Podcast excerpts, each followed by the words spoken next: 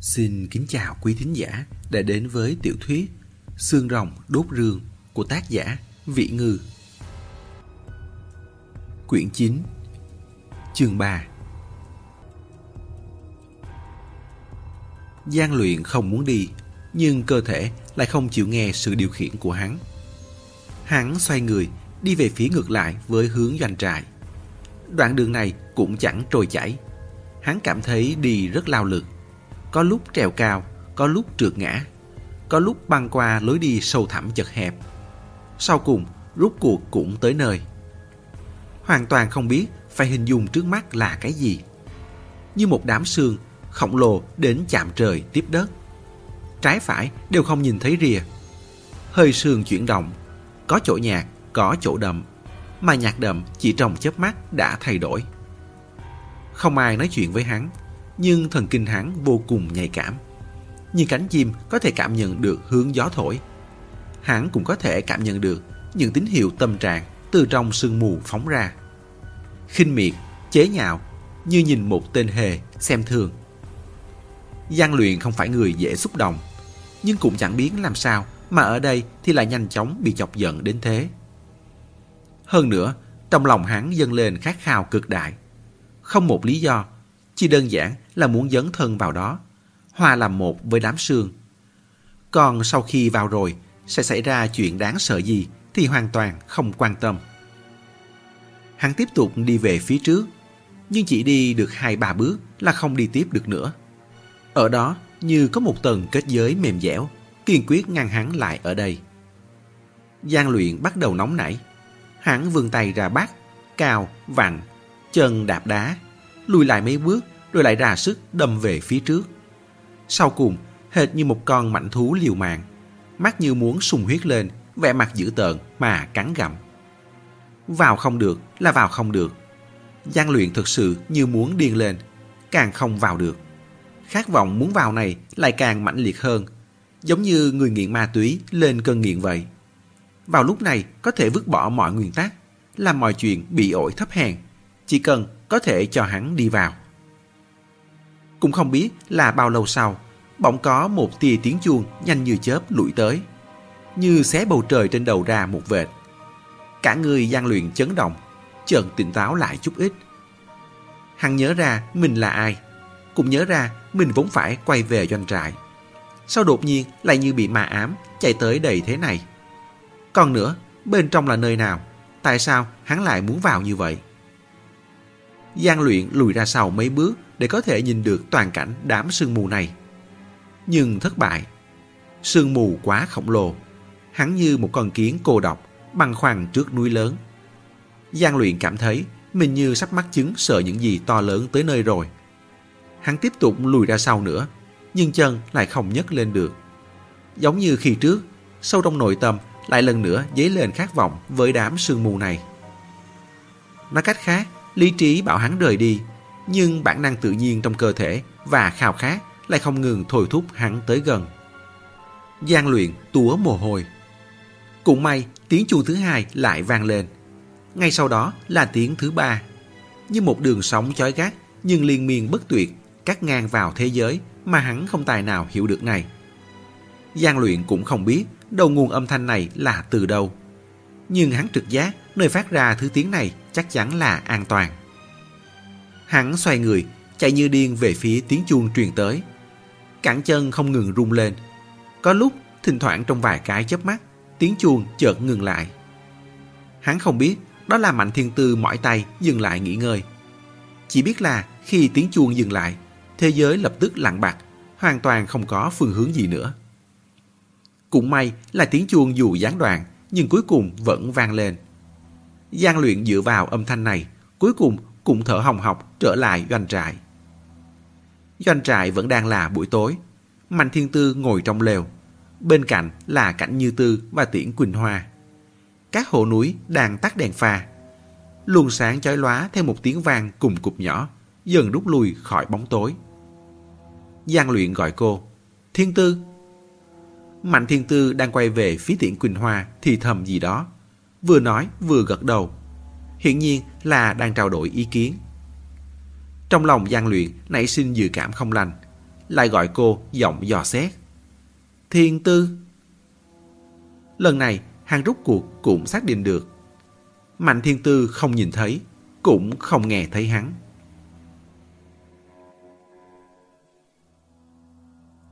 Mạnh thiên tư kiên trì được hai tiếng rồi từ bỏ. Cô nói với thần côn, tôi không thể cứ lắc một cái chuông không vang như một tên đần vậy được. Thần côn cũng không ngờ lại như vậy. Mãi đến giờ phút này, lão mới phát giác được rằng việc gian luyện ngủ say này không đơn giản. Không thể thế này được, sao có thể như thế? Đã là buổi chiều, vì trời nhiều mây nên sắc trời như sắp vào tối vậy. Mạnh Thiên Tư hỏi thần côn, tình huống thế này, ông không làm được gì đúng không? Ông nghiên cứu vài chục năm rồi nên tôi mới cảm thấy có thể trông cậy vào ông. Nếu ông không làm được thì nên nói sớm với tôi để tôi sắp xếp người khác. Thần côn nuốt nước bọt. Tôi có thể tìm chuyên gia hỏi thử. Có điện thoại vệ tinh không? Tôi đi hỏi Lão Thạch. Lão Thạch thực sự rất rành cái này. Hoặc là tìm tiểu đường tử. Hai người này đều có kinh nghiệm. Điện thoại vệ tinh thì có, nhưng sống ở đây không tốt. Nói cách khác, ít nhất phải ra khỏi doanh trại từ 3 tới 5 cây số mới có thể bắt sóng với bên ngoài. Vào thời điểm này, kỵ nhất là phân tán người. Phái thần côn ra ngoài gọi điện thoại, ít nhất lại phải chia 4 năm người đi theo. Nhưng ngồi nhỡ, dọc đường gặp phải chuyện gì thì sao? Quyết định này quá khó khăn. Mạnh Thiên Tư gọi Tiễn Quỳnh Hoa tới thương lượng. Tiễn Quỳnh Hoa thấy tình hình của gian luyện thế này, cũng sợ thời gian càng dài càng không ổn. Thế này đi, từ 3 tới 5 cây số, đi nhanh về nhanh, hẳn là có thể giải quyết được trong vòng 2 tiếng. U dẫn 5 người đi cùng thần côn. Có U theo cùng, hẳn là sẽ ổn thỏa hơn chút. Có điều, từ thư nhi, bên doanh trại này còn phải đặc biệt cảnh giác. Người của chúng ta số lượng vốn không ít, nhưng giờ càng lúc càng phân tán, cũng không phải dấu hiệu gì tốt. Có ai nói là không phải đâu. Nhóm Tiễn Quỳnh Hoa đi rồi, Mạnh Thiên Tư cảm thấy bầu không khí trong doanh trại áp lực hơn rất nhiều. Cô giúp gian luyện đắp kín túi ngủ, sau đó canh giữ trước cửa lều, quay mặt về phía đỉnh núi tuyết. Một tay cầm ống nhòm, một tay cầm bộ đàm. Đoàn của Cảnh Như Tư đã sớm không thấy đâu nữa. Cô thường nói chuyện với Cảnh Như Tư. Phần lớn đều chỉ là tiếng dòng điện hoặc liền mạch hoặc đứt đoạn hoàn toàn. Chỉ những lúc vô cùng tình cờ mới có thể nghe thấy tiếng người vừa mỏng manh vừa ầm ĩ. Sắc trời vừa tối xuống chút ít, trên tầng không đã bắt đầu rải tuyết xuống. Tâm trạng Mạnh Thiên Tư không tốt lắm. Nhìn những bông tuyết này, bông nào cũng giống như một nhúm bông cũ kỹ xám xịt. Có hồ núi đi qua đưa trà gừng cho cô. Trong chiếc cốc gấp bằng silicon, nước trà nóng hồi hổi. Bột trà gừng hòa tan còn chưa tàn hết. Đúng lúc đó, cánh mũi Mạnh Thiên Tư đột nhiên phập phồng. Có mùi lạ xuất hiện, hôi, nóng, khắm, khai. Không chỉ một mà phải có đến vài ba, phương hướng là trên núi. Tim Mạnh Thiên Tư càng siết, vô thức cầm bộ đàm lên. Gọi một tiếng u tư rồi mới nhớ ra là đường dây kết nối đã tê liệt. Do dự dây lát rồi hét lên. Bắn pháo hiệu đỏ hướng về phía trên núi, hai quả. Đây là phương án hậu bị đã thỏa thuận từ trước. Màu đỏ có nghĩa là nguy hiểm. Bắn một quả là mình gặp nguy hiểm. Bắn hai quả là nhắc nhở bên kia. Màu xanh là xin giúp đỡ. Màu vàng là màu chóng rút lui. Nếu không phải vàng bất đắc dĩ, Mạnh Thiên Tư cũng không muốn dùng đến pháo hiệu. Phải biết rằng pháo hiệu bắn lên trời, ai cũng có thể trông thấy. Quân đội trông thấy, dân chúng nhiệt tình cũng trông thấy. Lỡ như tưởng lầm là người lạc đường xin trợ giúp với bên ngoài. Tổ chức người đi vào cứu hộ thì phiền phức sẽ không nhỏ. Nhưng chuyện gấp phải được ưu tiên, cũng không thể lo được nhiều vấn đề như vậy. Hồ núi làm việc rất lành lẹ. Chỉ mấy giây sau, hai quả pháo hiệu đỏ rực đã vùng vụt bắn lên trời. Sắc trời quá tối, sương mù dày đặc gần như từ đỉnh núi tuyết xà xuống lưng chừng núi. Ống nhòm không phát huy được tác dụng. Mạnh Thiên Tư nhìn chằm chằm vào một chỗ. Bộ đàm trong tay bị siết chặt, phát ra những tiếng kèn kẹt. Rất nhanh sau đó, Tiễn Quỳnh Hoa đã gọi tới. Doanh trại sống kém, chỉ nghe được đức quảng Tư, Gì không? U, đi, điện thoại. Quá nữa là trông thấy pháo hiệu nên hỏi cô tình huống thế nào. Mạnh Thiên Tư cũng không để ý bà có nghe thấy được hay không. U cứ lo chuyện của mình trước đi, xong chuyện nào hay chuyện đấy. Thời gian từng giây từng phút trôi qua. Chừng 15 phút sau có tiếng súng vang lên. Thần kinh Mạnh Thiên Tư nảy thịt. Vậy mà lại nổ súng. Chuyện khó giải quyết rồi. Cô bắn pháo hiệu là ở trong thung lũng. Hơn nữa, tiếng pháo hiệu căn bản không được coi là gì. Nhưng nổ súng trên đỉnh núi thì sẽ gây ra lỡ tuyết. Trừ phi chuyện quá khẩn cấp, bằng không ai lại đi nổ súng chứ. Tiếng súng không chỉ có một mà đoàn đoàn liền mấy tiếng liên tiếp. Vùng núi yên lặng, doanh trại lại ở trong thung lũng, gần như bị bao quanh bốn phía. Hiệu quả âm thanh vô cùng tốt. Cho nên tiếng súng này như phóng đại ra gấp mấy lần. Mỗi lần đều chấn động, khiến da đầu Mạnh Thiên Tư tê rần. Đó vẫn chưa phải chuyện tệ hại nhất. Sau khi tiếng súng dứt, yên lặng một hồi, trên đỉnh núi chợt vòng tới tiếng vang trầm đục. Một hồ núi tinh mắt chỉ vào chỗ cao kêu to. Nhìn kìa, nhìn kìa, có phải là lỡ tuyết không? Lỡ tuyết là tuyết lạnh trên cao thành tấn trút xuống. Nhưng chịu lực cản tự nhiên của địa hình vùng núi thường sẽ dừng lại ở chỗ cao. Nghiêm trọng hơn chút thì chạy tới lưng chừng núi. Rất ít khi có khả năng xuống tới tận chân núi. Doanh địa ở dưới đáy thung lũng không chịu lực xung kích, chỉ có thể cảm nhận được rung động. Theo hướng nhìn lại, khu vực đỉnh núi kia như đang bị khói đặc xám trắng cuồn cuộn bao bọc. Đến màu sắc cũng đậm hơn xung quanh vài phần. Mạnh Thiên Tư thầm nhủ, lỡ tuyết rồi. Đây là tình huống tệ nhất rồi, không thể tệ hơn được nữa. Nhưng chuyện vẫn chưa xong. Một quả pháo hiệu xanh lục phút chốc xuyên qua sườn tuyết dày đặc, bung ra trên trời. Đây là xin giúp đỡ. Nói cách khác, bị tập kích là thật, lỡ tuyết cũng là thật. Nhưng sau khi lỡ tuyết, vẫn có người may mắn sống sót, còn xin giúp đỡ với bên ngoài. U7 còn chưa trở lại. Đợi U7 chạy về rồi thì ít nhất cũng phải hơn một tiếng sau, không thể chờ được. Mạnh Thiên Tư quay đầu nhìn xung quanh. Những hồ núi này vẫn đang kinh ngạc. Há hốc nhìn lên cao. Ngoảnh nhìn lại, gian Luyện vẫn còn đang ngủ say. Cũng tốt, hắn vẫn luôn vất vả ngược xuôi, vẫn luôn là tuyến đầu. Chuyến này trộm chúng lười biếng cũng tốt. Mạnh Thiên Tư nói, lập tức lấy ba con bò giác ra. Tôi cần bốn người trang bị túi chui cho bò. Lần này vào núi, vừa chở người vừa thồ trang bị. Tổng cộng cần bốn con bò giác. Mạnh Thiên Tư chỉ cần ba con. Đây là để phòng ngồi nhỡ. Muốn để lại một con cho Tiễn Quỳnh Hoa đi sau. Còn túi chui là tham khảo cách làm của kỵ binh thời cổ. Kỵ binh để phòng cưỡi trên lưng ngựa trở thành bia ngắm, sẽ cưỡi sườn, hoặc thậm chí là cuộn người xuống dưới bụng ngựa để ẩn náu. Nhưng rất ít ai có thể treo giữ mình chỉ dựa vào cánh tay được, nên túi chui theo đó mà xuất hiện. Doanh trại không có sẵn túi chui, dùng túi ngủ cấp tốc cải biến. Mạnh Thiên Tư bảo người giúp cô chui vào túi chui trên con bò. Bốn người còn lại chia ra chui vào hai con bò khác. Thoạt nhìn giống như bên lưng bò đeo một bao tải tròn vo. Cô đi rồi, doanh trại cũng chỉ còn lại mười mấy người. Hơn nữa, còn không có ai trưởng quản. Mạnh Thiên Tư hơi hối hận vì đã để Mạnh Kinh Tùng đi theo cảnh Như Tư. Sớm biết vậy, đã chia ra làm bốn nhóm. Thế nào cũng nên giữ Mạnh Kinh Tùng lại. Cô chọn một người nhìn có vẻ lanh lợi, phân phó anh ta. Doanh trại tạm thời giao cho anh, bảo vệ gian luyện cho tốt. Mọi người quay vòng, súng lên đàn, nọ căng dây. Đừng làm ra đồng tĩnh gì lớn, đợi tiễn Quỳnh Hoa về. Anh chàng khẩn trương đến độ, mặt tái nhợt, ra sức gật đầu.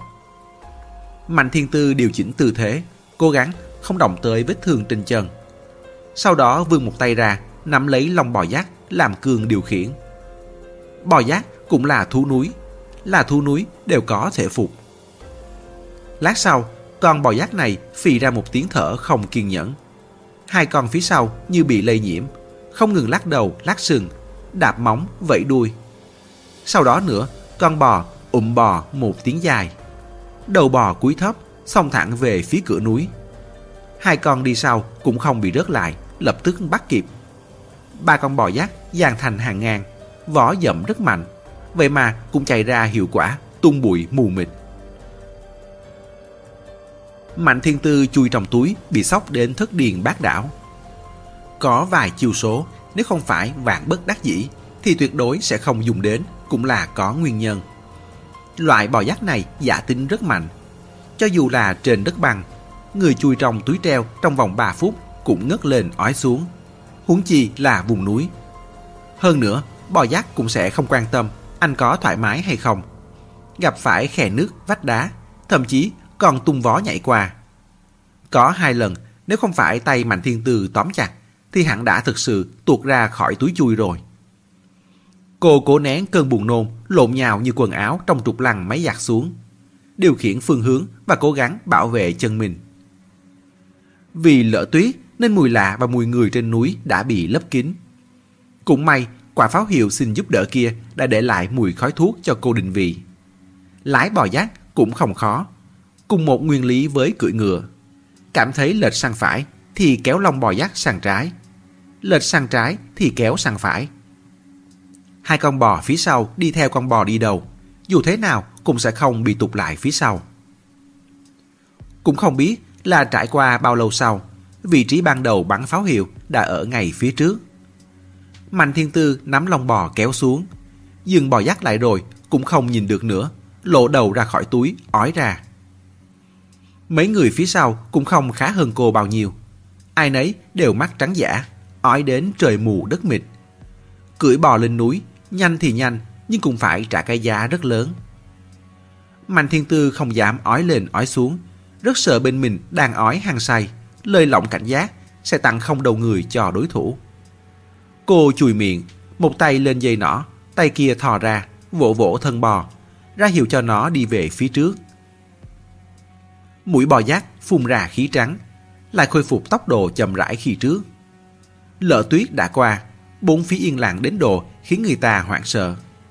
Mùi khói thuốc nhàn nhạt phản phất trước mũi. Trong tầm mắt lất phất lấm chấm, đó là những hạt tuyết bong xốp lơ lửng, còn chưa kịp lắng xuống hẳn. Chân bò giác dẫm vào trong tuyết, tiếng xào xạc liên tiếp vang lên. Nếu không phải mũi còn dùng tốt thì Mạnh Thiên Tư đã thực sự hoài nghi là có kẻ bụng già khó lường đi phía sau. Hai con bò kia cũng đã bắt kịp. Bốn hồ núi chia nhau, hai người phòng trái phải, hai người phòng phía sau. Năm người, ba bò, phối hợp rất hoàn mỹ thành một vòng công thủ. Lại đi thêm chừng 10 bước, phía trước lờ mờ xuất hiện một bóng hình. Da đầu Mạnh Thiên Tư tê rần, lập tức kéo dừng bò giác. Trong chớp mắt, trong đầu cô xoay chuyển vô số ý nghĩ. Bóng người này có thể là hồ núi, cũng có thể là đối thủ. Tay trái cô vươn ra trước, nhắm tên nỏ trong tay vào bóng người kia. Thân mình gắng sức cuộn vào dưới bụng bò giác, cất tiếng hỏi. Là ai? Người nọ vẫn không đồng đậy. Dằn coi như vậy, chừng 10 giây. Mạnh Thiên Tư cảm thấy không đúng. Một người sống tuyệt đối không thể bất động trong thời gian dài như vậy. Hơn nữa, trên núi rất lạnh. Hơi thở từ miệng mũi người phả ra gặp lạnh sẽ có phản ứng. Thế nào cũng phải có hơi trắng mới đúng. Người này hình như không phải người sống.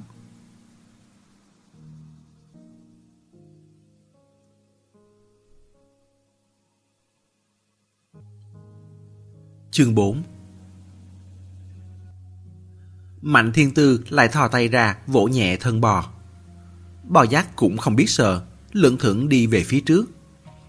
Sắc trời quá tối, sương tuyết mông lung, bóng người kia mơ mơ hồ hồ.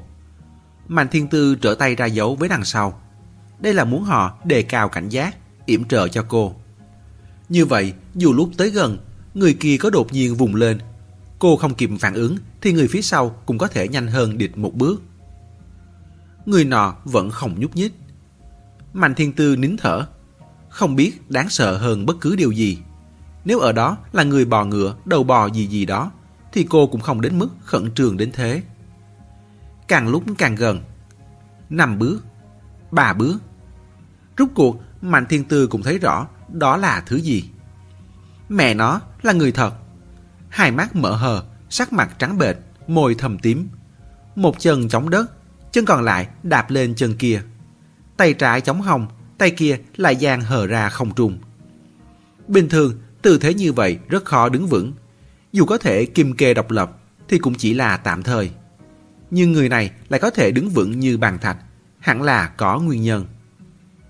Anh ta đã bị đông cứng trong một tảng băng lớn. Tảng băng này cũng không phải là không có quy tắc. Nói cho đúng thì tảng băng này là một hình trụ dài, cong cong uốn lượn. Mặt cong không nhẵn bóng nhưng toàn thân trong suốt. Thế nên nhìn từ xa căn bản là không phát hiện ra được. Bên ngoài cơ thể người còn đông cứng một tầng băng. Sương mù vẫn đang trôi nổi, có hạt tuyết trắng xóa dính lên trụ băng, làm bề mặt lấm tấm điểm chấm. Mạnh Thiên Tư có dự cảm xấu. Cô vẫy vẫy tay ra sau, gọi người qua. Mấy anh qua đây xem thử xem, có biết gương mặt này không? Người phía sau không biết lùa bò giác, dứt khoát bước ra khỏi túi chui, chạy qua. Hai người đầu nhìn rồi lắc đầu. Hai người sau lại gần như đồng thời nhận ra. Là người của chúng ta. Là một trong số những người mất tích trong đội của Sử Tiểu Hải. Đội 8 người, 4 thi thể. Một người bị tổn thương não. Hiện giờ lại có một người bị đông cứng trong trụ băng. Xem như đã tìm được 6 người. Hai người còn lại, Mạnh Thiên Tư cảm thấy cực kỳ không lạc quan. Có điều, hai người đó hiện tại đã không còn là trọng điểm. Cảnh Như Tư và Mạnh Kinh Tùng dẫn theo hơn 20 người, giờ đã đi đâu? Mạnh Thiên Tư nhìn quanh. Chỗ này còn chưa nằm trên ranh giới có tuyết, chỉ gần sát mà thôi. Nói cách khác, vẫn có khả năng tồn tại đất trống. Sở dĩ trước mắt trắng xóa như thế này là bởi sau khi lỡ tuyết, một lượng tuyết lớn từ bên trên đổ xuống, vùi lấp mọi thứ. Một người trong số các hồ núi cũng đã nghĩ đến. Cô Mạnh, nếu người của chúng ta đã bị chôn vùi, thì chỉ bằng mấy người chúng ta thôi sẽ không đào ra được đâu. Mạnh Thiên Tư nhìn xuống bên dưới trụ băng. Thật kỳ lạ, dưới đáy trụ băng này, bất kể là mặt bên nào, cũng không có tuyết động dùng đóng. Nói cách khác, lỡ tuyết trước đó không phải là ở đây. Nhưng nếu nói là lỡ tuyết rồi thì mới có người tập kích thì thật quá khó tưởng tượng. Trên mặt đất không có vết chân thì đã đành. Cả tảng nước đóng thành băng thể tích lớn như vậy. Trọng lượng này, hai ba người đàn ông trưởng thành, cường tráng, hợp lực lại cũng chưa chắc đã nhấc lên nổi. Mạnh Thiên Tư chợt nhớ tới hai thi thể hồ núi bị chém ra làm bốn. Đúng lúc đó, trên chết trên đầu chợt nổi lên tiếng gió. Có hồ núi tinh mắt sợ đến biến sắc, bật thốt. Mau tránh ra! Phản ứng của người tất nhiên là rất mau. Mấy người lập tức lăn ra hai bên. Nhưng Mạnh Thiên Tư đi đứng bất tiện. Cả người lại chui trong túi, nên căn bản là không nhìn thấy được sau lưng có chuyện gì. Dù có nhìn thấy, thì thúc bò giác di chuyển cũng tất sẽ chậm hơn người khác một bước. May mắn thay, vì cô vẫn chui treo bên dưới bụng xương bò giác, nên người bình thường đổi góc độ cũng không trông thấy cô. Bởi vậy nên cũng không phải mục tiêu của đối phương đối phương hẳn là muốn nền ngã mấy hồ núi. Trên đầu vang lên tiếng băng tảng và chạm vùng vỡ. Đó là một trụ băng khác lăn không nền xuống. Một phần đụng phải trụ đang đứng kia. Trụ ban đầu lập tức vỡ vụn hơn nữa. Trụ đập xuống cũng mất chính xác.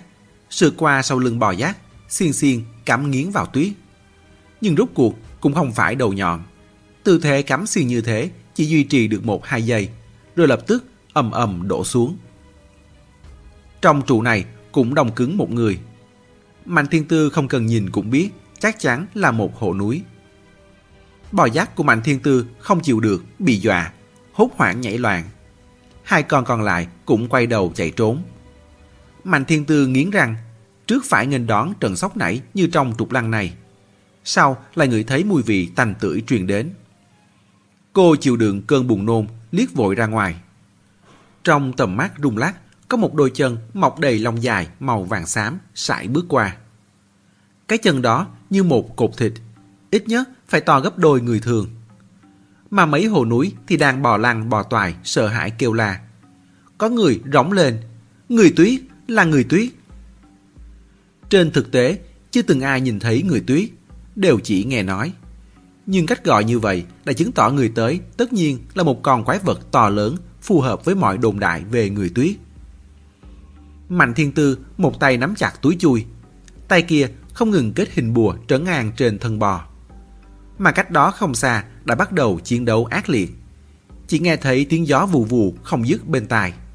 Đều là tiếng nỏ liên tiếp bắn tên. Nhưng trong tình huống gấp gáp, rất khó có thể chú ý tới độ chính xác. Không ít mũi tên không trúng. Mũi tên trúng, phần lớn cũng chỉ chào hỏi vài lường dày dặn của người tuyết. Quá nửa thân mũi tên đều không xuyên qua được lớp lông. Có thể thấy tổn thương tạo thành cho nó rất nhỏ. Huống chi, người tuyết cũng chẳng phải vật chết. Thân hình đồ sộ cũng chẳng khiến nó hành động chậm chạp. Chỉ một khoảnh khắc đã chạy tới trước mặt một hồ núi. Một tay bắt cánh tay, một tay bắt cẳng chân, làm bộ muốn xé tan. Người kia gào lên như mất mạng. Hồ núi bên cạnh cũng không nghĩ đường tới chuyện sẽ gây nên trận lở tuyết thứ hai nữa. Hoảng hốt giờ súng lên. Đúng lúc đó, phía sau người tuyết chợt vang lên tiếng vó chân xong vọt tới. Là con bò giác lớn nhất kia đang cúi đầu, chĩa sừng nhọn ra phía trước, liều mạng bất chấp đâm về phía người tuyết. Thân hình người tuyết này vô cùng cao lớn, đứng thẳng lên cũng sắp xỉ 3 mét.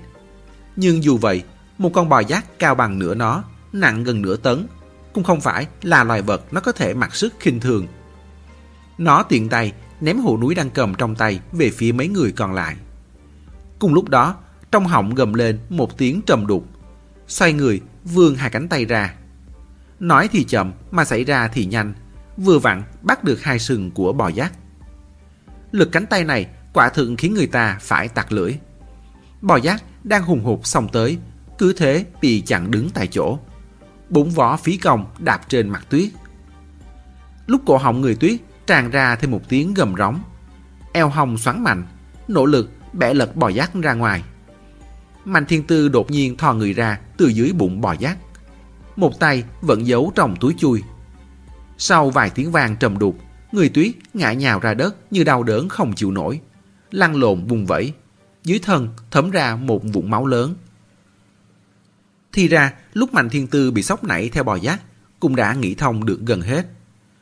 Cô không thể ngửi được mùi của người tuyết, chứng tỏ lúc trước người tuyết này đã được tuyết che lại. Như vậy thì đối với người tuyết, cũng chỉ có thể nghe ra đại khái nhân số và phương hướng vị trí của bọn cô. Người tuyết sẽ không thể đoán được dưới thân bò còn có thể ẩn núp người. Cô tường kế tụ kế để mấy hồ núi kìm hãm sự chú ý của người tuyết. Mình thì nhân cơ hội đánh lén. Lực sát thương của nó đối với loài vật đồ sộ thế này không lớn. Mà túi chui thì lại là túi ngủ cải biến thành. Bên trong cũng đủ dày. Cô cố hết sức quấn túi ngủ vào đầu súng để giảm thanh. Lúc thò người ra, trực tiếp nhắm vào nửa thân dưới của người tuyết. Góc độ khá xảo quyệt, đủ để đảm bảo viên đạn sau khi bắn ra sẽ đâm thẳng lên phổi. Kết quả cũng không tệ.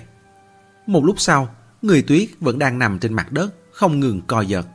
Xung quanh lại khôi phục vẻ yên tĩnh. Mạnh thiên tư nhìn súng trong tay, chợt lấy làm lạ. Đến mình cũng biết rằng, để tránh gây ra lỡ tuyết, phải bọc quanh nòng súng một lớp vải dày nhất định để giảm thanh. U Tư là mà xó Tây Bắc, không thể không có hiểu biết này. Dù chuyện xảy ra đột ngột, nhưng mùa này mọi người đều ăn mặc rất dày. Muốn lâm thời giảm thành cũng rất tiện lợi. Tại sao lại không làm? Hồi tưởng lại mấy tiếng súng khi đó, quả thực là vang lên không chút kiên dè. Một ý nghĩ lướt vụt qua trong lòng Mạnh Thiên Tư. Chẳng lẽ nhóm Cảnh Như Tư là cố ý nổ súng gây ra lỡ tuyết? Tuyết trôi từ trên cao xuống. Muốn sống sót trong lỡ tuyết thì biện pháp hữu hiệu nhất là tìm đến đá núi cao lớn, tránh ở mặt sau. Như vậy, tuyết trôi bị đá núi ngăn cản. Đa phần sẽ chia ra trút từ hai bên đá xuống, mà người đằng sau tảng đá cũng có tỷ lệ thoát hiểm tương đối cao. Nhìn lên khắp phía, đá tảng lớn chỉ lát đác không có mấy, đều đã bị vùi trong tuyết. Nhưng trên núi mọc ra vài cái nhọt tuyết khổng lồ. Mạnh Thiên Tư phần phỏ mấy hộ núi. Mau, dọn sạch tuyết mấy chỗ kia ra.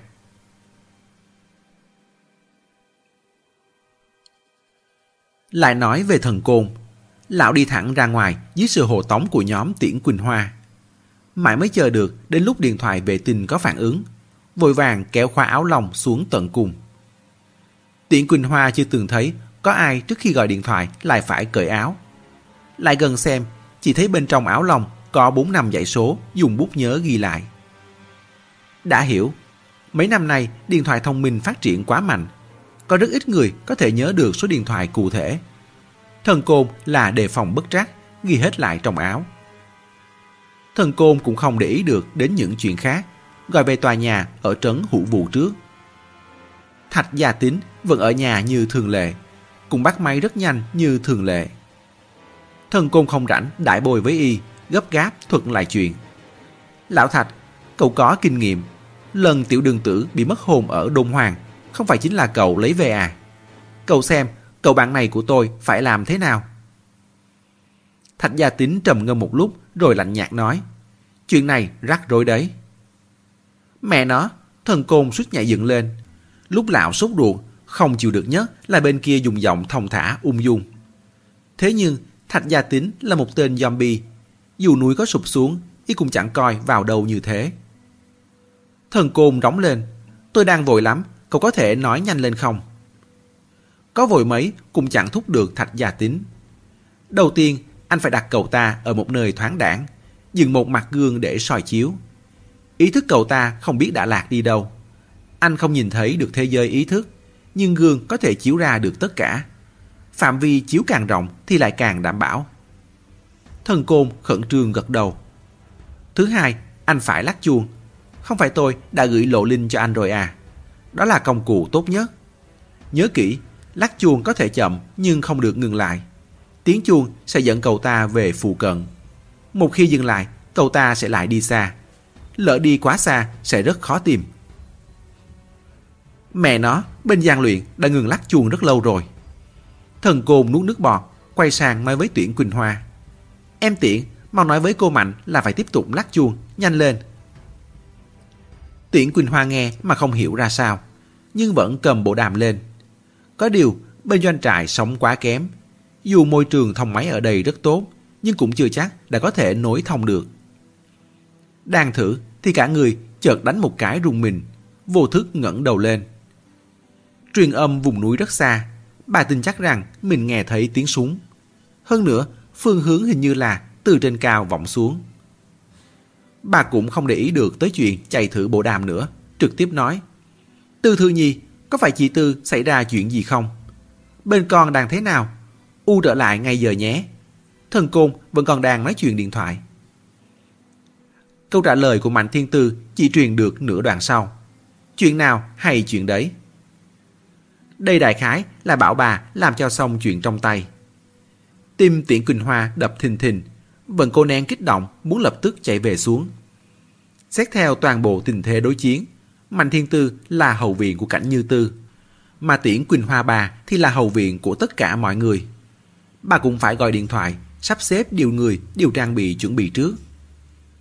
Đầu bên này, thần công kết thúc cuộc gọi với Thạch Gia Tín, lập tức bấm số người thứ hai. Cuộc gọi cho người thứ hai này là gọi Nhạc Phong. Bởi điều thứ ba mà Thạch Gia Tín nói là nhưng có lập tức dẫn cậu ta về phù cận rồi, cũng rất khó cam đoan cậu ta có thể tỉnh lại. Hai cõi âm dương có vách ngăn. Giữa thế giới vật chất và thế giới ý thức cũng không phải là thông suốt. Cậu bạn kia của anh cần một cánh cửa mới có thể sải bước về. Máu của con gái nhà họ Thịnh có thể mở một cánh cửa trên mặt gương. Cho đến lúc anh trông thấy cậu bạn anh trong gương rồi, thì phải dùng hết sức bình sinh kéo vào trong. Việc này anh cũng không phải là chưa từng làm. Trước khi cúp máy, lại bổ sung một câu. Tôi biết anh muốn tìm Tiểu Hà. Tôi nhắc nhở anh đừng kéo cô ấy vào vũng nước đục. Tiểu Hà đã nói rất nhiều lần rồi. Hiện giờ cô ấy chỉ muốn sống cuộc sống của người bình thường. Thần côn khẩn trương đợi cuộc gọi thông máy. Nhạc phòng bắt máy. Alo, Thần côn vội vàng la lên. Tiểu Phong Phong, là tôi, là tôi. Chuyện khẩn cấp liên quan đến sống còn, đừng cúp máy của tôi. Cúp rồi sẽ chết người đấy. Lão phải thanh minh như vậy, bởi đa số bạn bè của lão đối với lão đều khách khí, lễ độ có thừa. Duy chỉ có nhạc phong là không coi lão ra gì. Há miệng ra là có thể gọi lão là thằng cháu. Lúc không kiên nhẫn, con có thể nói cúp là cúp máy lão. Đại khái là bởi hai người quen biết nhau quá sớm. Lúc mới quen, sự nghiệp của lão còn chưa có thành tích gì, hoàn toàn là hình tượng vô công rồi nghề. Thế nên mới nói, định vị thế mạnh thế yếu lúc mới gặp mặt rất quan trọng. Một khi đã định hình là định hình hẳn, có muốn vùng dậy cũng rất khó khăn. Nhạc phong ư một tiếng. Thần cung nói, tiểu đường tử có đó không? Tôi tìm tiểu đường tử. Giọng nhạc phong lập tức lộ vẻ kháng cự. Thần côn, tôi đã nói với ông là đừng tìm đường đường dính vào những chuyện lộn xộn này nữa chưa? Thần côn cuốn đến, đầu đầy mồ hôi. Gió lạnh thổi qua, mồ hôi lại lạnh xuống. Không phải, tiểu phong phong, tôi biết nguyên tắc này, nhưng việc này thực sự là phải hỏi tiểu đường tử mới được. Cậu đặt mình vào hoàn cảnh của tôi mà nghĩ xem, có người thật sự đang rơi vào tình cảnh của cậu nằm đó. Chỉ là chuyện một cái nhấc tay mà thôi. Đầu kia truyền đến âm thanh kỳ quái, như là hành tỏi trong dầu sôi. Khói dầu nổ lép bép. Lại có giọng nữ quen thuộc vọng tới. Thần côn. Thần côn sửng sốt. Tiểu đương tử, sao điện thoại lại trong tay em?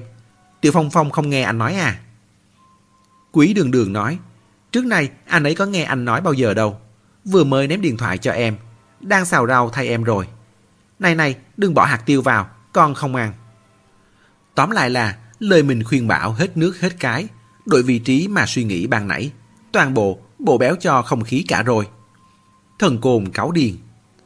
Quý đường đường đổi sang một chỗ yên lặng, thuận tiện nói chuyện. Chuyện gì? Lúc này, thần côn mới hồi thần lại, vội vàng tóm tắt thuật lại chuyện. Quý đường đường ồ một tiếng. Chuyện này thì đơn giản, cần chút máu thôi chứ gì. Hiện giờ em đã nghe không hiểu được lời chuông nữa rồi. Nhưng em là người nhà họ thịnh, vẫn còn huyết thống. Máu cũng vẫn dùng được. Thần côn thấy có cửa. Vậy, vậy em qua đây. Quý đường đường bật cười. Không qua, chút chuyện như vậy không đáng phải tàu xe mệt nhọc gì. Hơn nữa, thằng bé nhà em sắp vào lớp 1 rồi. Vào lớp 1 bây giờ cũng phải phỏng vấn này nọ, phiền phức chết được. Anh gửi địa chỉ cho em đi. Em rút lấy một ống rồi nghĩ cách gửi qua cho anh. Vào lớp 1, phỏng vấn. Thần côn nắm điện thoại vệ tinh, chợt ngẩn ngơ. Trong một chớp mắt, lão không biết là mình sống quá không thực tế hay là cặp vợ chồng trẻ này sống quá bình thường nữa.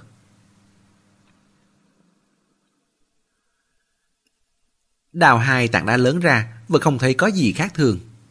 Nhưng lúc đào tới tảng thứ ba thì chuyện quá gì đã xảy ra. Đào tuyết động lên, trên mặt đất hơi trũng, vậy mà lại xuất hiện hai cái miệng tối đen như mực. Là miệng. Ban đầu, Mạnh Thiên Tư còn tưởng là giếng. Đường kính miệng giếng không đến một mét. Nhưng rất hiển nhiên, bên dưới thể núi đều là đá rắn. Làm thế nào cũng không có khả năng đào ra được giếng. Hơn nữa, đèn pin soi vào trong, cái giếng này cũng không xuống thẳng.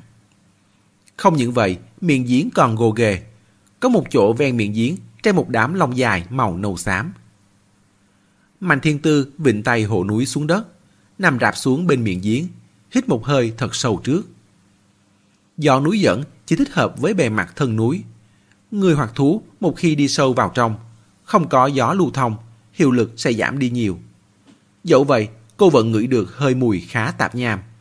Có mùi thanh tưởi, cũng có mùi rất nhiều người. Cô suy nghĩ chốc lát rồi gọi lớn vào trong giếng. U tư! Sau đó nghiêng tai xuống, tập trung lắng nghe.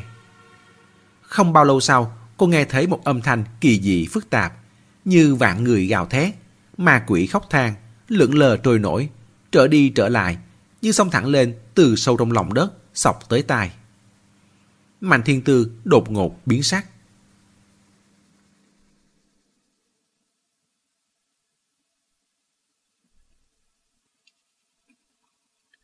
Chương 5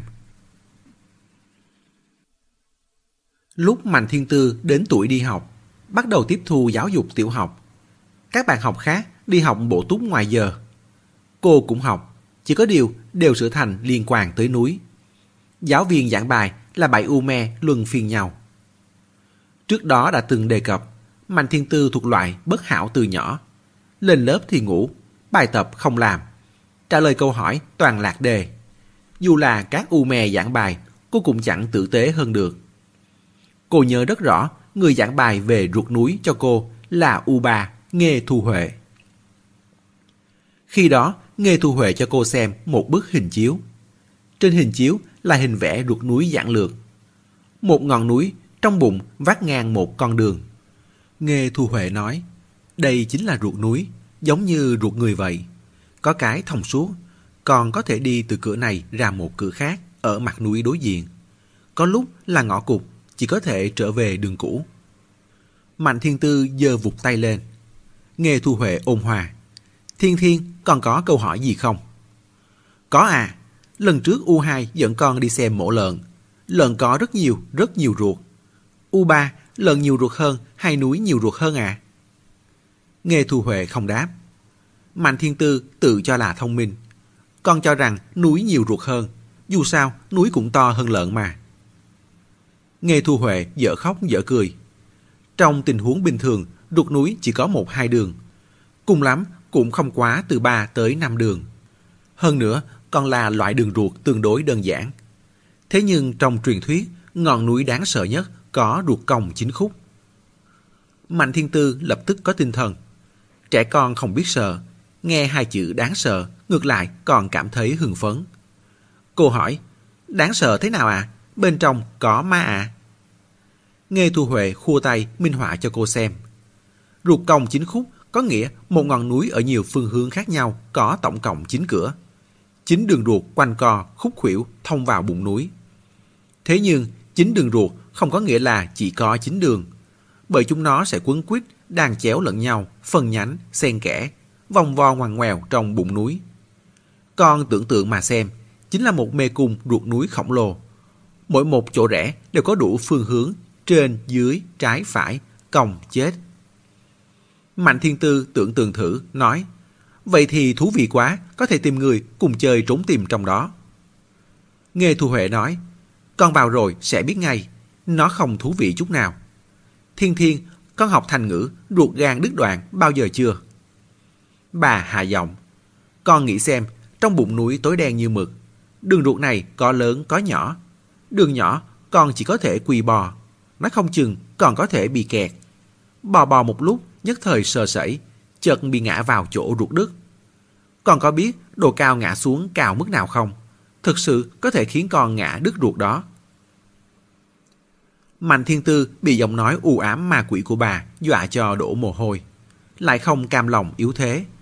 Vậy con mang theo đèn pin, bò cẩn thận một chút, không được à? Nghe Thu Huệ lắc đầu. Lỡ như trong đó có ma thì sao? Nó cũng bò theo con. Nhưng lúc con không chú ý, túm gót chân con. Mạnh Thiên Tư vô thức đục chân lại. Nghe Thu Huệ phì cười. Bà rất hài lòng với hiệu quả dạy học của mình. Cảm thấy một đứa trẻ đầu gấu như Mạnh Thiên Tư bị dọa chút cũng tốt. Dĩ nhiên cũng phải thích hợp trấn an, không thể dọa quá đà. Có điều, con yên tâm, ruột cong chính khúc là một truyền thuyết. Chưa từng có ai thực sự gặp được.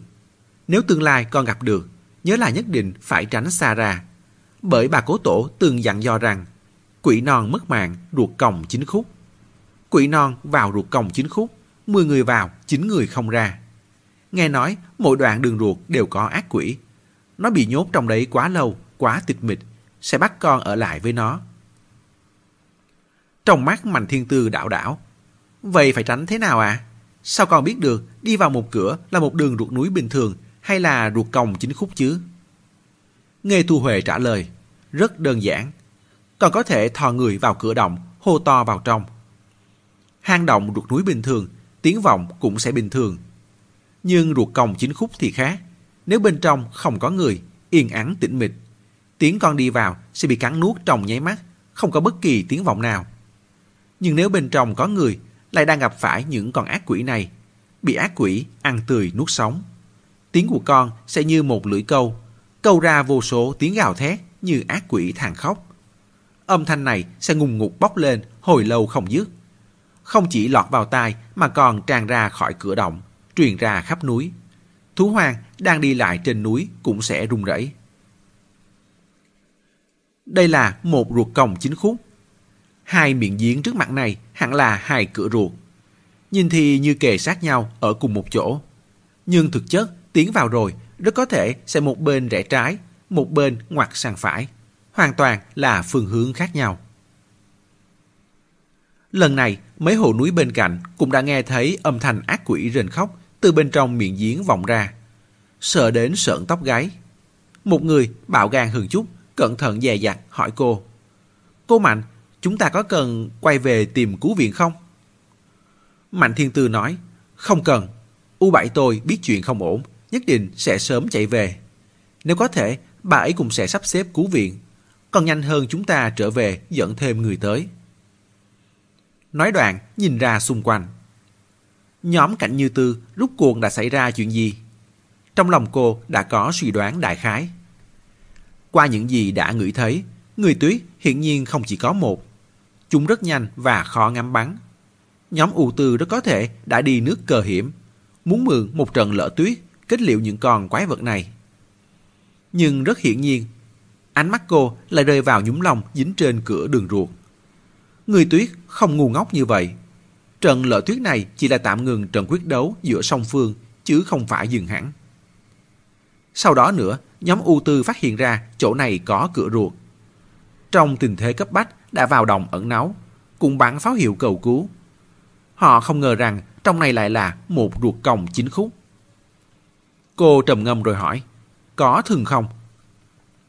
Hồ núi kiến nghị trở về tìm cứu viện tên là Hoàng Tùng. Rất nhanh hiểu ra dùng ý của cô. Cô Mạnh, cô muốn phái người vào tìm. Mạnh Thiên Tư đúng là có ý định này. U7 có nhanh hơn nữa thì ước chừng cũng phải một tiếng nữa mới có thể tới đây. Trong một tiếng này, họ cũng không thể cứ ngồi đây trong chừng cửa ruột, không làm bất kỳ cái gì. Nhưng phái người vào động thì lại quá mạo hiểm. Cô nói, mấy người cứ thắt thường trước đi.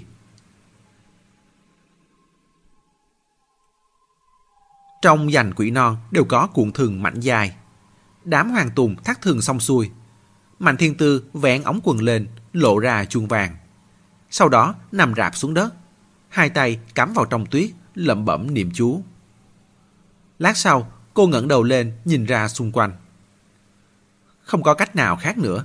Với tình hình này, thực sự không dám để người vào đó mạo hiểm. Cũng may đỉnh núi tuyết tuy lạnh lẽo nhưng vẫn có chút động vật. Bởi đường ruột có thể rất hẹp. Cô hy vọng có thể gọi ra được loài vật nào hình thể tương đối nhỏ. Nhưng điều này còn phải xem vận may thế nào. Muốn điều khiển thú núi thì quanh đây phải có thú núi để mà động trước đã. Nếu không có thì câu niệm chú này cũng chẳng được tích sự gì. Đám hoàng tùng cũng đoán ra mỗi người đều thầm đếm trong lòng xem phù cần ranh giới có tuyết cung lôn sơn có thể có động vật gì. Bò giác thì thôi bỏ đi, không phá hỏng động là còn may. Gấu ngựa cũng không được, khổ người quá lớn. Nghĩ tới nghĩ lui, cũng chỉ có báo tuyết và sói là tương đối phù hợp. Đang suy nghĩ thì cánh mũi mạnh thiên tư phập phòng, trong lòng mừng rỡ nói, tới rồi. Tới rồi. Đám hoàng tùng không có bản lĩnh này, chỉ có thể mờ mịt nhìn xung quanh. Lát sau, loạn thoáng nghe thấy tiếng vỗ cánh. Một hồ núi bật thốt. Chim ưng núi. Cũng không giống, bởi tiếng vỗ cánh rất lộn xộn. Hơn nữa, về mặt khí chất, hoàn toàn không mạnh mẽ được như chim ưng núi. Một chốc sau, trên con dốc phía bắc, chợt lắc lư một đám đi xuống. Đếm sơ sơ được gần 20 con, thân hình đều rất nhỏ, chỉ to cỡ bồ câu lòng xám. Con gì đây? Mạnh Thiên Tư không biết, đang thắc mắc thì Hoàng Tùng đã hô lên. Gà tuyết, là gà tuyết. Gà, ở cái nơi nhện bồng cũng chết cống này mà cũng có thể có gà. Hoàng Tùng là người địa phương Tây Bắc, rất hiểu biết về chim rừng thú núi ở đây. Vô giải thích cho Mạnh Thiên Tư. Cô Mạnh, đây là gà tuyết, là loài sống rải rác ở những vùng có độ cao cao nhất. Cao hơn mặt biển 6.000 mét cũng không thành vấn đề không sợ lạnh. Hơn nữa, chúng nó sống theo đàn. Một đàn gà tuyết có ít nhất trên 10 con. Gà tuyết thuộc loài động vật sống ở khu vực cao tương đối hiền hòa. Bởi chúng đa phần là ăn thực vật rễ củ. Thỉnh thoảng có ăn sen tuyết, đông trùng hà thảo gì gì đó. Trước giải phóng, có người bắt được gà tuyết sẽ mổ dạ dày nó ra trước xem có dược liệu quý báu gì không. Vậy mà lại là một bầy gà. Lúc ở tương Tây còn là trầm thú đáp lời, đến hổ cũng lộ diện. Hừ, chênh lệch của hai nơi đúng là có hơi lớn. Đàn gà tuyết kia vẫn không nhanh không chậm, mi chen tà chút, chân bước nhất bước hạ, rất nhanh thì đến trước mặt Mạnh Thiên Tư. Con nào con nấy đều ngước đầu gà lên, đôi mắt nhỏ chớp chớp. Mạnh Thiên Tư chưa từng bị nhiều gà vây lấy như vậy bao giờ. Cảm thấy mình rất giống đang cho gà ăn. Có điều, có gì dùng đó vậy? Cô chọn hai con trông có vẻ đành đá nhất. Buộc hai sợi dây thừng vào cổ chúng, bỏ vào hai cửa ruột. Nghĩ đến gà đều mắc tật quán gà. Gà tuyết có khả năng cũng không hơn bao nhiêu. Bèn đeo vòng dạ quang lên người chúng nó. Hai con gà tuyết cứ như vậy kéo theo sợi thừng, lắc la lắc lư đi vào trong đường ruột. Mạnh Thiên Tư một mình lo hai đầu, đưa một sợi thừng cho Hoàng Tùng, tự mình nắm hờ một sợi, chậm rãi thả dài vào trong đường ruột. Bước chân gà tuyết thủng thỉnh ung dung, Thân cũng khoan thai chậm rãi. Bởi không có ai hét vào trong ruộng nên hai miệng giếng như hai cái động đen ngòm sâu thẳm. Không khí trầm nặng khiến lòng người hoảng hốt. Bên trong có ầm ĩ thế nào cũng đều không vọng ra ngoài được. Phải có bên ngoài lên tiếng câu. Thế nên gà tuyết có xảy ra bất cứ chuyện gì bên ngoài cũng không biết. Chỉ có thể phỏng đoán qua rung động nhỏ bé trên thường. Mạnh thiên tư chợt nảy ra một ý. Ruột còng chính khúc này nó không chừng là một kết cấu kìm hãm âm thanh vô cùng cao cấp. Là hình thành tự nhiên hay là... Dường như đều không logic. Thần Côn từng nói thiên nhiên có tất thảy lời giải đáp. Chừng 20 con gà tuyết, còn dư lại 18-19 con, chèn chúng bên cạnh. Thường nói yên lặng như gà, nhưng đám gà tuyết này lại chẳng yên lặng chút nào. Tiếng kêu của chúng nghe như ò. Một đàn gà chung một chỗ, cứ ò tới, ò lui, ò ò không ngừng. Mạnh thiên tư ngại phiền, hung dữ, trừng chúng một cái. Cái trừng này rất có uy lực. Đám gà tuyết đột nhiên biến hết thành gà gỗ. Thả được khoảng 10 phút, bên Hoàng Tùng xảy ra biến cố trước. Thường trong tay anh ta đột nhiên bị kéo vào trong chừng 2 mét. Sau đó không động đậy gì nữa. Anh ta sợ đến tê dại da đầu. Động tĩnh lớn như vậy, mọi người bên cạnh đều nhìn thấy. Trong lòng Mạnh Thiên Tư cũng rung mình. Anh kéo lại về xem thế nào. Hoàng Tùng nuốt nước bọt, chậm chạp kéo trở về. Đầu kia không có trọng lượng, thử cái là biết. Hoàng Tùng chỉ kéo một chút rồi lập tức lắc đầu. Không có, gà biến mất rồi. Vừa nói, tay vừa kéo nhanh hơn. Không đến 2 phút đã kéo hết sợi thừng ra ngoài. Còn gà tuyết, quả thường đã biến mất. Trên thừng có mặt cắt, mặt cắt không phản một chút nào. Tuyệt đối không phải cắt bằng dao. Đại khái là bị cắn đứt. Đầu dây không còn gà tuyết, lặng lẽ cò quắp trên mặt đất. Tỏa ra ý tứ vừa dị thường vừa không lành. Đám gà tuyết còn lại sợ đến rét run. Con này chen con kia, co rò với nhau. Sợi thừng trong tay Mạnh Thiên Tư vẫn đang chuyển động. Cô ôm một tia may mắn, cảm thấy đường ruột mình thả gà tuyết này có lẽ tương đối an toàn. Nhưng tia may mắn này chỉ cầm cự được không đến 5 phút.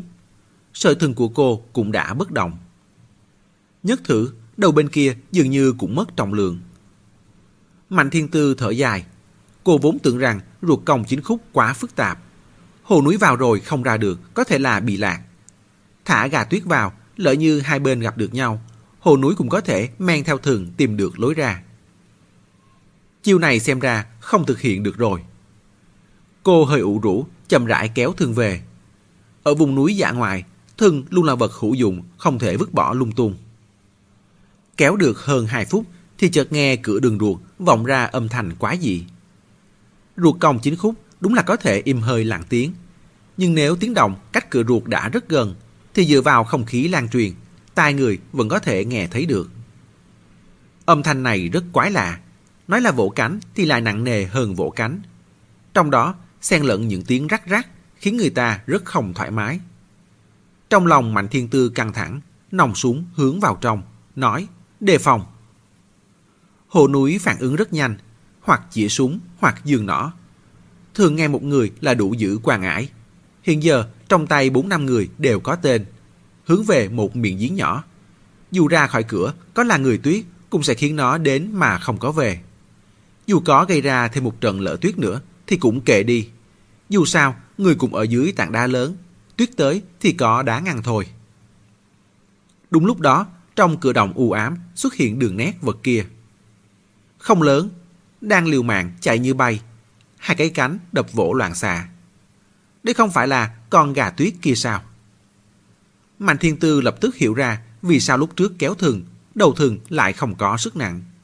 Đó là bởi con gà tuyết đang liều mạng chạy trở về. Tốc độ nhanh hơn tốc độ cô kéo thừng.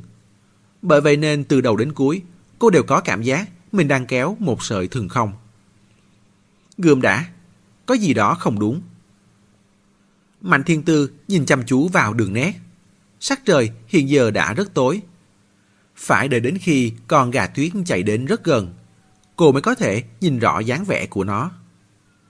Cô hít mạnh một hơi lạnh, mà những người bên cạnh thì đã sợ hãi kêu lên thành tiếng. Đúng là con gà tuyết kia, đúng là nó vẫn đang chạy. Thế nhưng lông vũ của nó đã mất sạch, da cũng mất, đầu có hơi kỳ quái. Trông ra là một con gà đầm đìa máu đang bổ nhào chạy vọt. Mạnh thiên tư nghe thấy tiếng rắc rắc nhỏ vùng, như có đá vụn rơi xuống đất. Nhưng còn chưa kịp phân biệt rõ ràng, thì con gà tuyết kia đã mang theo hơi máu xông ra.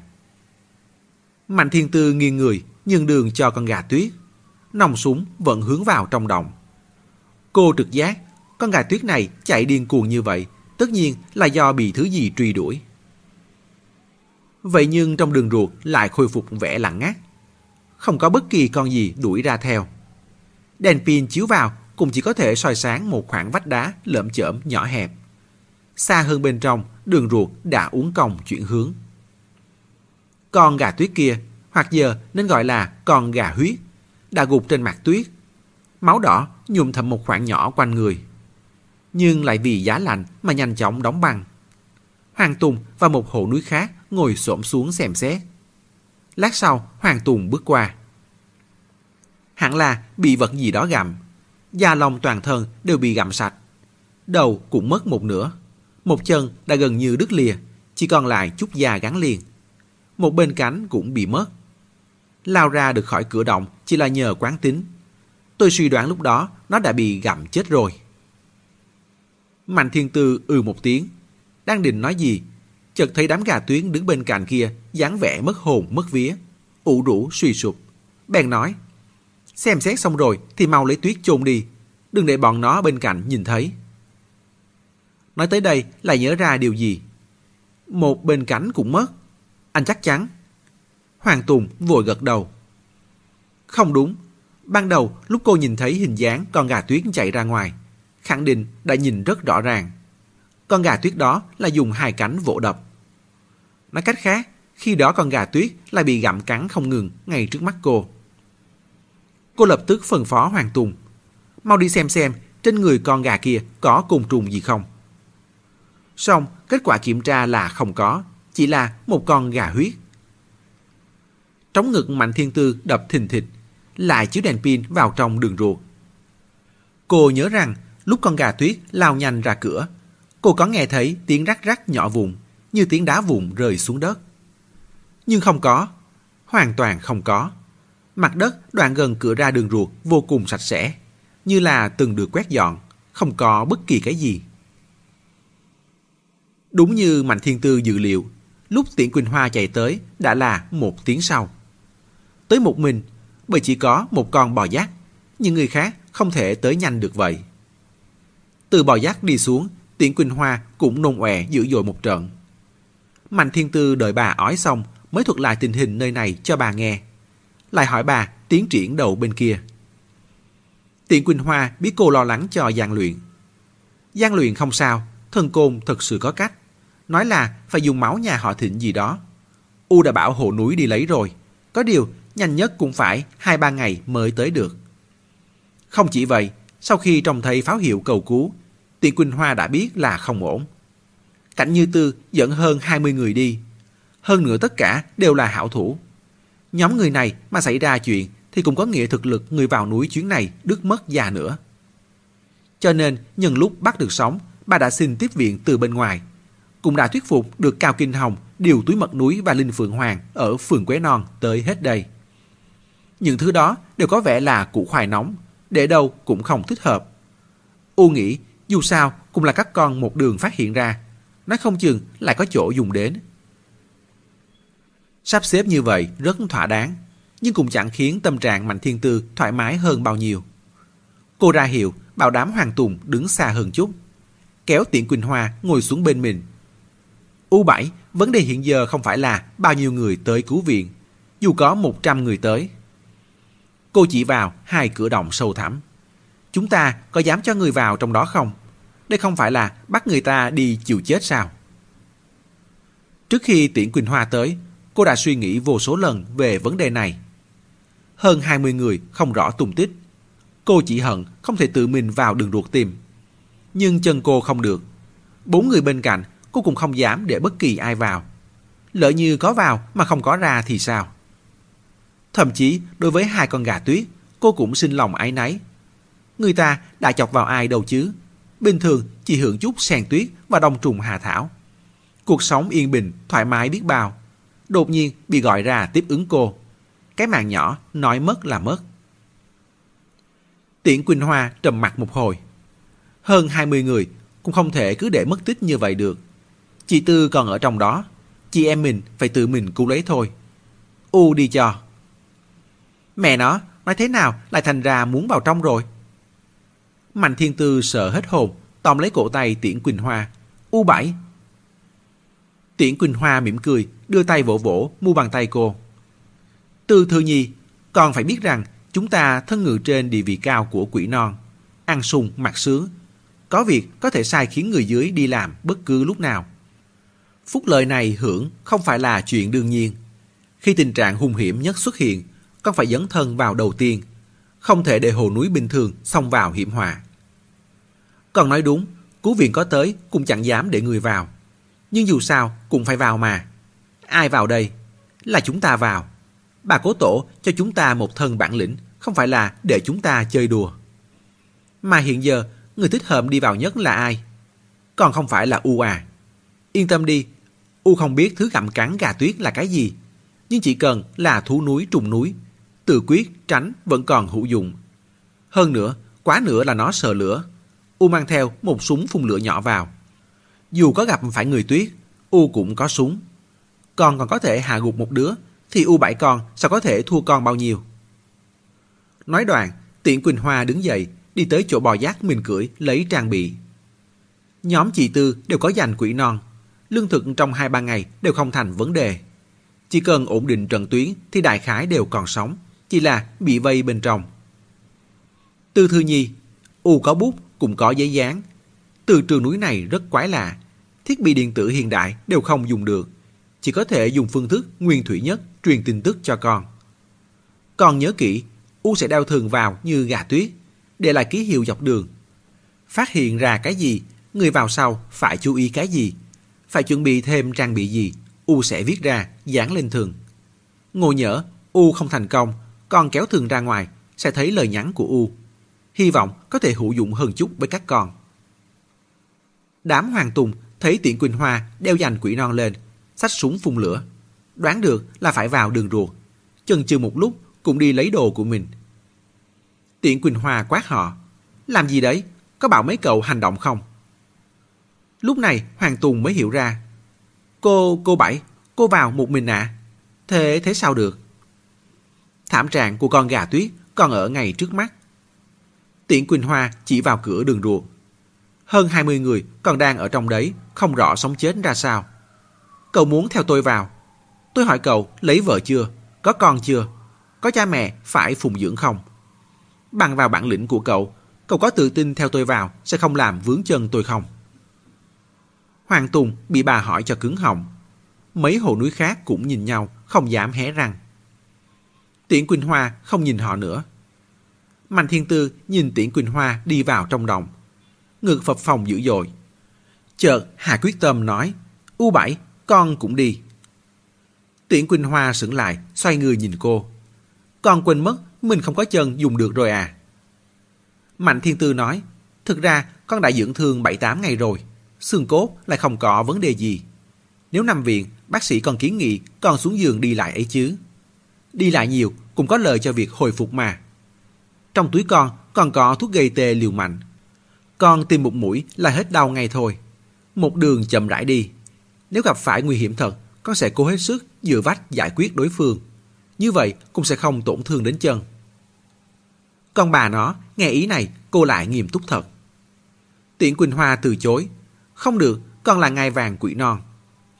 Mạnh Thiên Tư vặt lại bà. Mới rồi còn nói, thân ngồi ở vị trí cao thì phải lên trước đón hung hiểm sao. Hiện giờ lại cản con. U7, U không thấy mất mặt à. U không cho con vào là con sẽ không vào chắc. U vào rồi, con vẫn vào được như thường. Ngai vàng quỷ non thì sao? Trước con, ngai vàng không phải là để trống 32 năm mà. Quỷ non không phải vẫn sống rất tốt sao? Hơn nữa, nói tới đây, cô chợt mỉm cười. Thoát cái hạ giọng. U7, con không thể để người ta nói. Con ả mạnh thiên tư vì một người đàn ông có thể liều mạng không cần chân. Hiện giờ, hơn 20 hộ núi, còn có trợ lý theo ả mười mấy năm. Còn có hai người u của ả đều mạo hiểm. Ả lại sợ chân bị làm sao, ngồi bên nhìn không. Như vậy, người ta sẽ coi thường con. Tự con cũng sẽ coi thường chính mình. Kết thúc chương 5. Mời quý thính giả tiếp tục theo dõi chương 6 của quyển 9 trong audio tiếp theo. Để ủng hộ kênh, quý vị có thể để lại bình luận cũng như chia sẻ hoặc có thể ủng hộ tài chính trực tiếp về các địa chỉ đã được ghi ở phần mô tả.